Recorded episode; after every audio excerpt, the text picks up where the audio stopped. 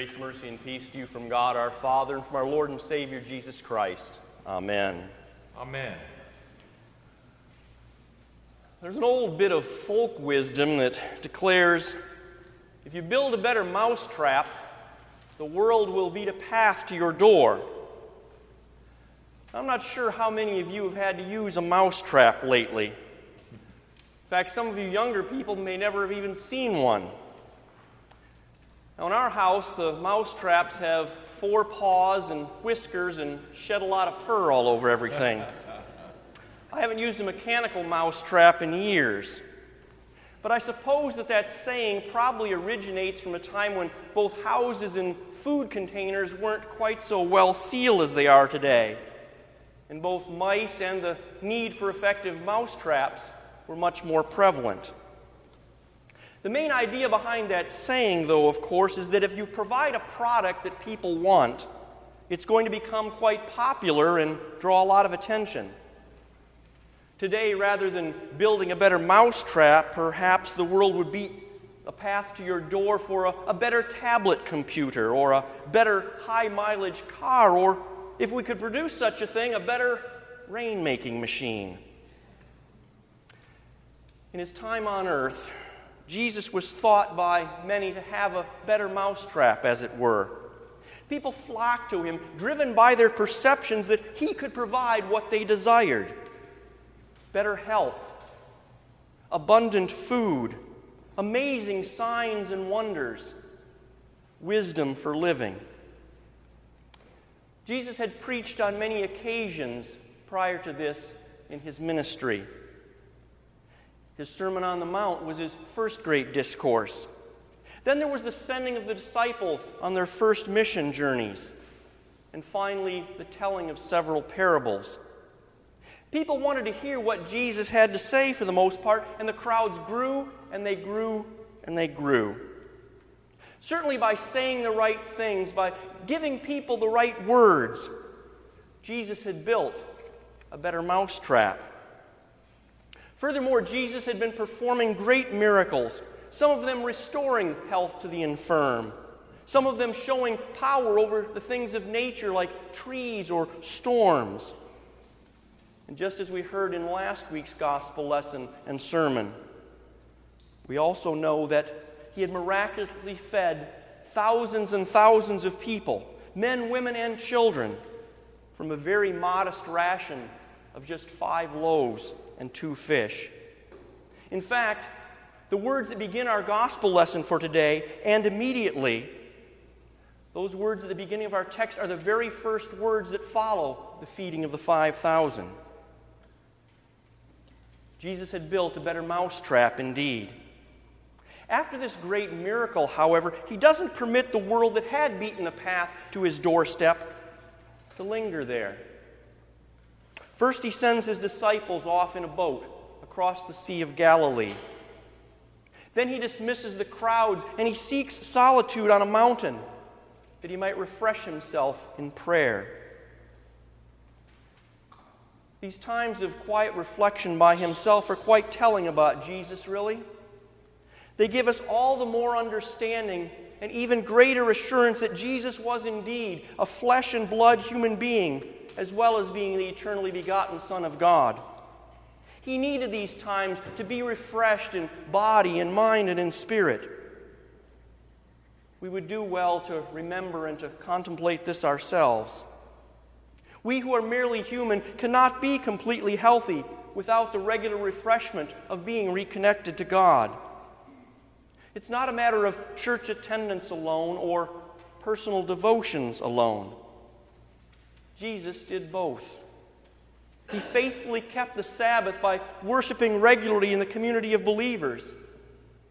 And he faithfully connected himself regularly to his Heavenly Father through private prayer.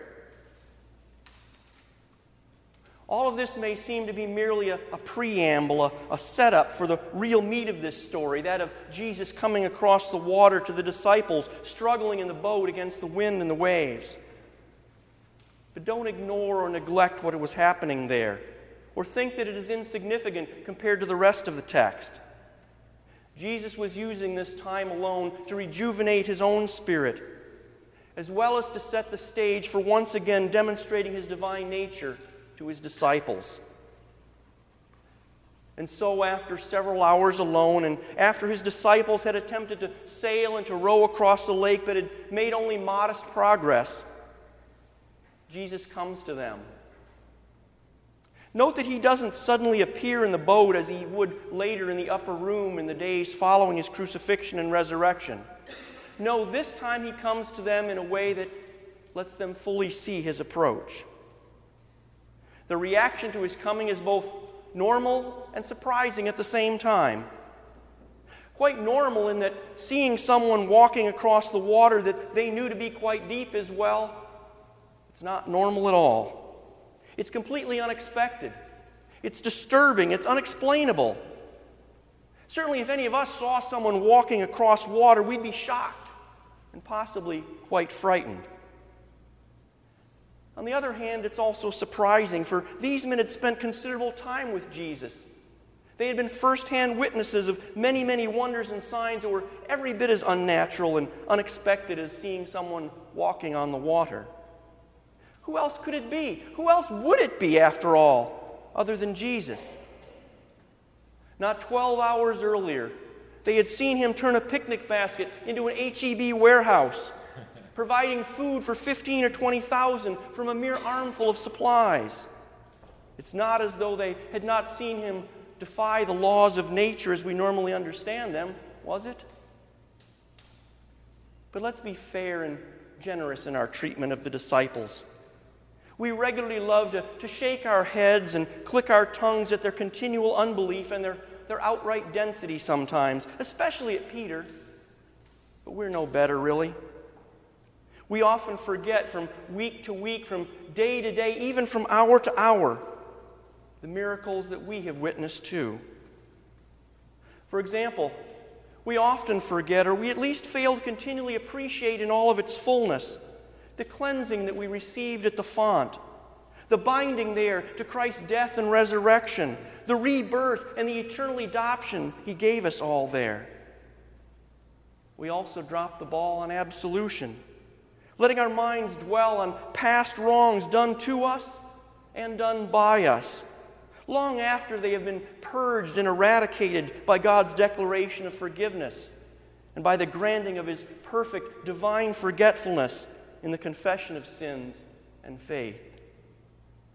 What's more, we fail to realize that while turning five loaves and two fish into a feast for thousands is miraculous indeed, the greater miracle is that a smidgen of bread and a sip of wine brings Jesus and all that he is and all that he means and all that he does, not just to us, but it even puts Christ, God Himself, within us. Those are the miracles that we experience. Those are the miracles that we ought to remember. Think of some of the language that Paul and the other apostles use to describe the effects of these miracles of word and sacrament.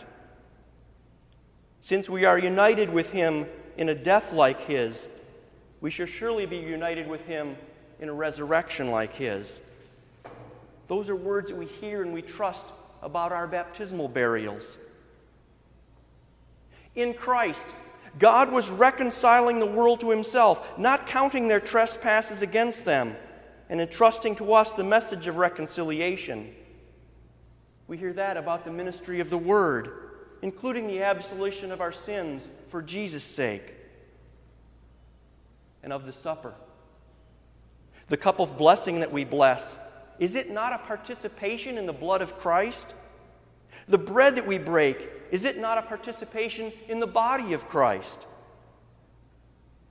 All of these gifts, all of these miracles beyond compare. In them, note how we are connected to God, reconciled to God, participate with God.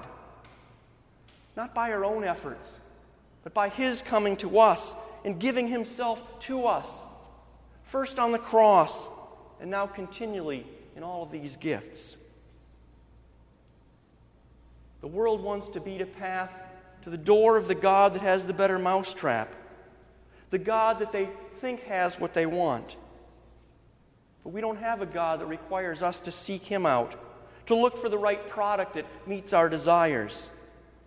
He is a God that comes to us and seeks us out, finds us in our time of greatest need, and provides the remedy for our greatest need.